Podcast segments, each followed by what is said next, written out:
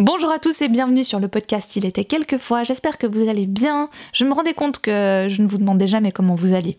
Vous pouvez pas me répondre directement, mais voilà, ça me semblait sympa de vous le dire de temps en temps, de vous le demander de temps en temps. Bref, dans le chapitre précédent, on était de nouveau en 2005, parce que alors là, du coup, il s'est passé plein de choses. Alors attendez. On va remettre un tout petit peu tout ça, tout, tout ce qu'on a jusqu'à présent dans l'ordre. hein. Donc, Clara n'est pas la mère de Nicolas.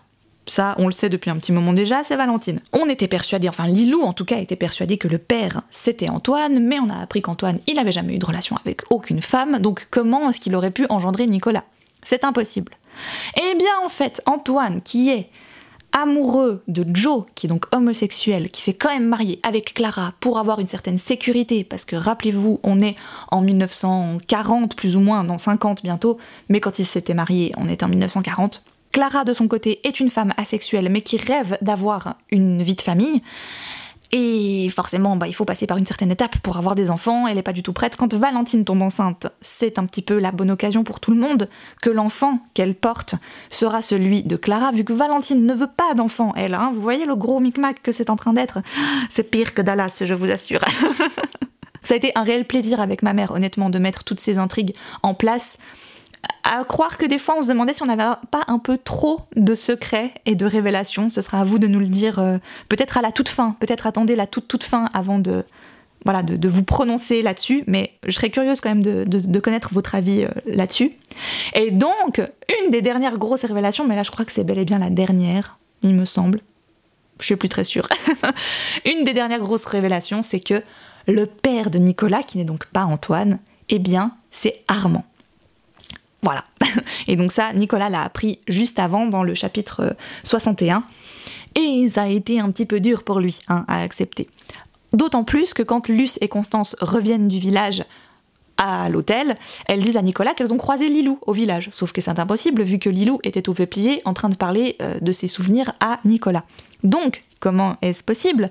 Eh bien, quand ils rentrent de leur souper euh, chez Hugo, ils tombent nez à nez avec Lilou au beau milieu du hall de l'hôtel.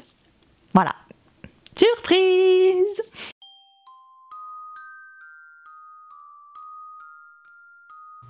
Il était quelquefois le podcast qui raconte des histoires.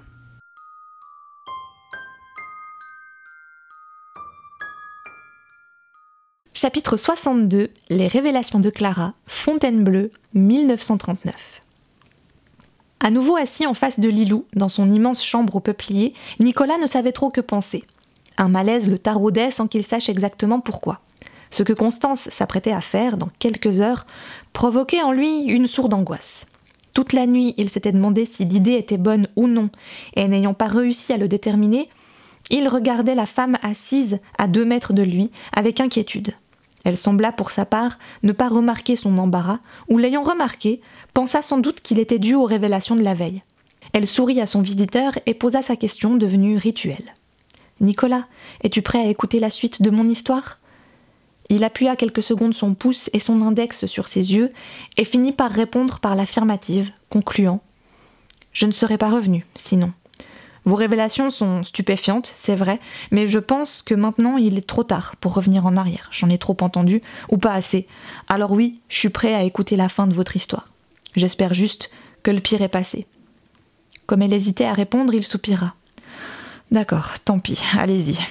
Elle hocha la tête et le regarda avec, lui sembla-t-il, de la gratitude mêlée de pitié, et reprit le fil de son récit. Fontainebleau, 1939. Clara m'expliqua avoir pensé que son cousin, ayant perdu sa mobilité et la parole, enfermé pour le reste de sa vie dans le carcan de la maladie, Antoine et elle allaient enfin être tranquilles. Mais il n'en fut rien, bien au contraire. Reprise et alimentée par sa tante et son oncle qui en voulaient à Clara d'avoir traité leur pauvre fils d'assassin pendant les obsèques de Camille, devant tout le village, elles allèrent en augmentant au fil des mois et des années, à tel point que même ceux qui ne savaient rien, même ceux qui ne connaissaient pas Antoine, les entendirent et les répétèrent. Il rentra plusieurs fois à la maison, en sang, les vêtements déchirés, régulièrement pris à partie par ses camarades de classe, qui en firent leur souffre-douleur. Malgré son courage et sa patience, malgré le soutien de Clara, d'Armand et de Valentine, Antoine finit par se décourager, et il y avait à cela une bonne raison. Joe avait été envoyé en pension loin du village dans un souci de protection contre son gré et ne pouvait donc même plus lui apporter son soutien. Clara, qui continuait à défendre son ami, bec et ongle, fut plus ou moins logée à la même enseigne. Valérie Buisson, qui avait été tourmentée et probablement violée par Paul et sa clique, devint curieusement la plus virulente dans ses attaques contre Antoine et Clara. Ayant elle-même été la victime de racontars quelques années auparavant, on aurait pu la croire encline à plus de compréhension. Mais il n'en fut rien. Clara avait une théorie à ce sujet. Elle pensait que Valérie, victime d'ostracisme et sachant les souffrances que cela pouvait occasionner, a été tellement soulagée de laisser son rôle à quelqu'un d'autre et de constater que, non seulement on l'acceptait à nouveau au sein du troupeau, mais également qu'on l'invitait à bêler avec les moutons, qu'elle a cru bon d'en faire encore plus que les autres, comme pour prouver son allégeance à la communauté. Il en va ainsi, disait Clara, des gens sans personnalité. Mais le pire pour elle vint de son propre père. Car si pendant quelque temps les affaires semblèrent reprendre au garage, cela ne fut que de courte durée. Comme elle l'apprit bien plus tard, Émile Ramu avait accepté une somme substantielle de son beau-frère et de sa belle-sœur, en échange de quoi il promettait de faire entendre raison à sa fille et l'empêcher de raconter son histoire. Il comprenait fort bien, avait-il dit à son père, qu'une petite fille de cinq ans ait pu imaginer avoir vu des choses. Elle ne lui en voulait pas, mais il devait bien comprendre que, à force, cela allait finir par leur porter préjudice. Bien sûr, après le scandale des obsèques de leur pauvre sœur Camille, Octavia et Augustin cessèrent de financer le garage, et Émile en voulut profondément à sa fille. Il réussit néanmoins à sauver son entreprise pendant quelques années, plus ou moins grâce notamment à Francis, qui mit un point d'honneur à rester à ses côtés, et à son ami oncle Marius. Mais il dut également accepter des petits boulots, à gauche et à droite, chez les paysans du coin, pour aider aux moissons, mener les vaches à l'alpage ou tourner le jardin. Puis Francis finit tout de même par se lasser. Il était jeune, travailleur et ne rechignait pas à la tâche, mais comme Émile le payait une misère, préférant boire la plupart de ses revenus, il finit par trouver du travail ailleurs. Comble de malchance, la même année, oncle Marius trouva lui la mort en tombant d'un cerisier, chez lui, devant sa maison, après avoir passé plusieurs mois dans le coma. Il fallut donc vendre le garage, qui fut transformé en quincaillerie, et Émile, qui avait tout perdu, sombra de plus en plus dans la pauvreté. Quelques années passèrent ainsi, et comme il se l'était promis, Antoine et Clara, à 18 ans, espérant faire taire les rumeurs, se marièrent. Effectivement, pendant un certain temps, les choses semblèrent se tasser, comme si les gens, lassés de leur bouc émissaire, s'étaient décidés à passer à autre chose. Mais, comme je te l'ai dit, le pire vint du propre père de Clara. C'est lui qui, plein de rancœur envers sa fille, raviva la flamme de la vindicte. Après deux ans de mariage, alors qu'ils habitaient au premier étage de la maison des pages, transformée en appartement pour eux, les deux jeunes gens ne semblaient toujours pas décidés à procréer. Antoine aidait son père et son frère aux travaux de la ferme, tout en faisant des recherches pour son premier livre. Et Clara, qui, la mort dans l'âme, avait dû renoncer à travailler au garage avec Francis et oncle Marius, devenait femme au foyer et malgré le travail commençait à s'ennuyer. Bien sûr, elle aimait Antoine et s'entendait bien avec ses beaux-parents et surtout son beau-frère Armand, mais Clara faisait partie de ces gens qui ne se contentent pas d'un bonheur tiède et convenu. Elle éprouvait, m'a-t-elle confié, une sorte de soif continuelle, impossible à étancher, un goût pour la liberté, sous toutes ses formes, et la petite vie qui se profilait devant elle, terne et fade, l'angoissait. Quand elle entendait un bruit de moteur, quand elle voyait passer une voiture, elle avait l'impression qu'un crabe lui pinçait les entrailles. Je te raconte ça comme elle me l'a raconté elle-même. C'est son image. De plus, Valentine avait rejoint son frère à Genève et prenait des cours de stylisme alors que Joe étudiait pour devenir professeur. Clara avait un peu l'impression d'étouffer dans ce village et dans cette vie, somme toute isolée. Puis, après quelques années, les jumeaux refirent leur apparition, et comme il ne se passait rien de bien nouveau au village, les anciennes rumeurs rejaillirent, réveillées et dépoussiérées par Émile. Il était devenu au fil des ans la risée du village. Sans un sou, il vivait plus ou moins au jour le jour, effectuant de menus travaux chez les uns et les autres, et racontant ses malheurs à qui le lui demandait, contre un verre ou deux de vin ou contre un repas. Il disparaissait parfois pendant des longues périodes, et personne, et sa fille moins que quiconque, ne savait où il allait. Il refit quelques séjours en prison, car malgré sa gigoterie et ses sermons hallucinés, il ne se gênait pas pour commettre de menus larcins. Puis il réapparaissait comme si de rien n'était, plus maigre et aigri que jamais, et les vêtements en lambeaux. Il était devenu, comble d'ironie, le parfait sosie de Rudy, l'homme qui l'avait tué quelques années auparavant, la méchanceté en plus. Voyez, disait-il, voyez dans quel état je me trouve, à 45 ans Tout ça à cause de cette garce. Tu parles de ta fille tout de même, Émile, lui rétorquait-on, plus pour provoquer davantage de confidence que pour défendre Clara. Ma fille? J'ai plus de fille s'exclamait-il haut et fort. À cause de ces mensonges, je me retrouve sur la paille. Vous le croyez ça? Tout est de sa faute. Si je me retrouve dans le dénuement le plus complet, c'est moi qui vous le dis. Mais Dieu, Dieu la punira, ça j'en suis certain. J'avais un fils, un petit garçon, qui s'est fait enlever et que je reverrai jamais. Qu'est-ce que j'ai fait au bon Dieu, hein? Je vous le demande. Un fils disparu, une fille menteuse et assez tordue pour épouser un pervers. Alors, les curieux s'approchaient, tendaient l'oreille et faisaient signe à la serveuse d'apporter encore une tournée générale. Tels des vautours, ils se rassasiaient des paroles d'Émile, aigris et vindicatifs, se jetant des coups d'œil entendus au-dessus de la tête du pochard. Mais l'Antoine, c'est un bon gars pourtant, non? Lançait hypocritement l'un des hommes attablés. La marier ta fille, ça veut quand même dire qu'il l'aime, non? Renchérissait un autre, en donnant discrètement un coup de coude à son voisin, riant déjà sous cap. Il n'en fallait pas plus pour réveiller toute la rancœur d'Émile. Qu'il l'aime? Qu'est-ce que tu racontes, toi? Il l'aime pas. D'ailleurs, qui pourrait aimer une garce pareille qui a mis son propre père sur la paille, alors qu'il tentait tant bien que mal de faire vivre sa famille après les années de galère? Tout J'ai tout supporté avec l'aide de Dieu. Un enfant disparu, une femme qui avait complètement laissé tomber son rôle de mère et de femme. Et comme si ça suffisait pas, j'ai eu droit à une fille tordue qui a raconté des mensonges toute sa vie. Tout ça pourquoi? Parce qu'elle a toujours détesté mon neveu Paul. Je sais pas pourquoi. D'ailleurs, elle se réjouit de ce qui lui arrive maintenant. Vous vous rendez compte? Mais s'il l'aime pas, pourquoi Antoine a épousé Clara? demandait perfidement un troisième larron, avide de confidence. Émile se rasseyait et les regardant tour à tour disait avec un air mystérieux Pourquoi? Vous voulez savoir pourquoi?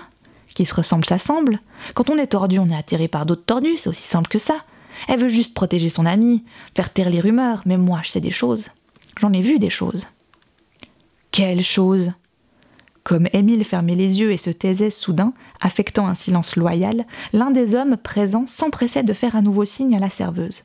Quand il rouvrait les yeux devant un verre plein, Émile reprenait. D'abord, je voulais pas qu'ils montent dans la chambre de Clara. Je pensais qu'ils allaient. Voyez ce que je veux dire Qu'ils allaient faire des choses. C'était à moi, le père, d'empêcher ça. Dieu n'aime pas les fornicateurs. Mais quel imbécile j'étais C'était pas après elle qu'il en avait, ce pervers, cet ignoble salaud, cette tante. C'est après le fils Jacquard, Victor Joseph. Tu les as vus? Si je les ai vus, et comment? Alors, espérant se faire offrir assez à boire pour tenir jusqu'au soir, il racontait n'importe quoi. Un jour, il avait surpris les deux jeunes gens couchés sur le lit de Clara, à moitié nus, se caressant et s'embrassant, pendant que cette dernière les regardait. Un autre, il les avait entendus alors qu'il était couché sous une voiture et donc invisible pour eux, se faire des déclarations, qu'il préférait ne pas répéter, tellement il avait honte. Je suis sorti de sous ma bagnole et je les ai foutus dehors de mon garage à coups de pied, je peux vous dire. Pas de ce genre de verbe de perversion chez moi. Mais Clara, Clara a toujours été attirée par ce type. Un homme qui aime les hommes. Dark, finissait-il en crachant par terre. À chaque fois, c'était une autre histoire, une autre situation, embarrassante pour un homme aussi vertueux que lui.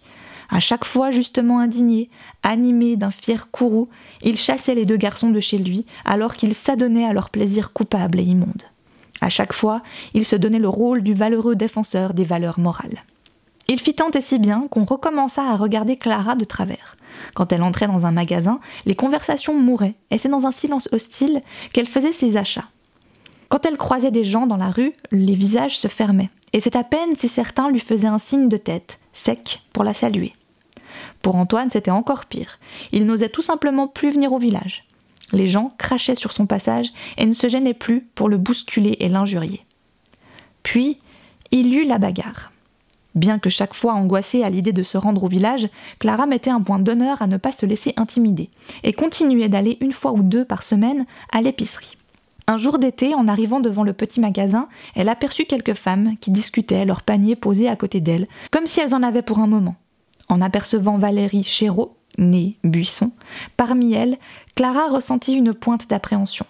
Valérie était la plus mauvaise. Cette femme d'une trentaine d'années, mère de deux enfants, ne se contentait pas d'ignorer Clara, comme le faisaient la plupart.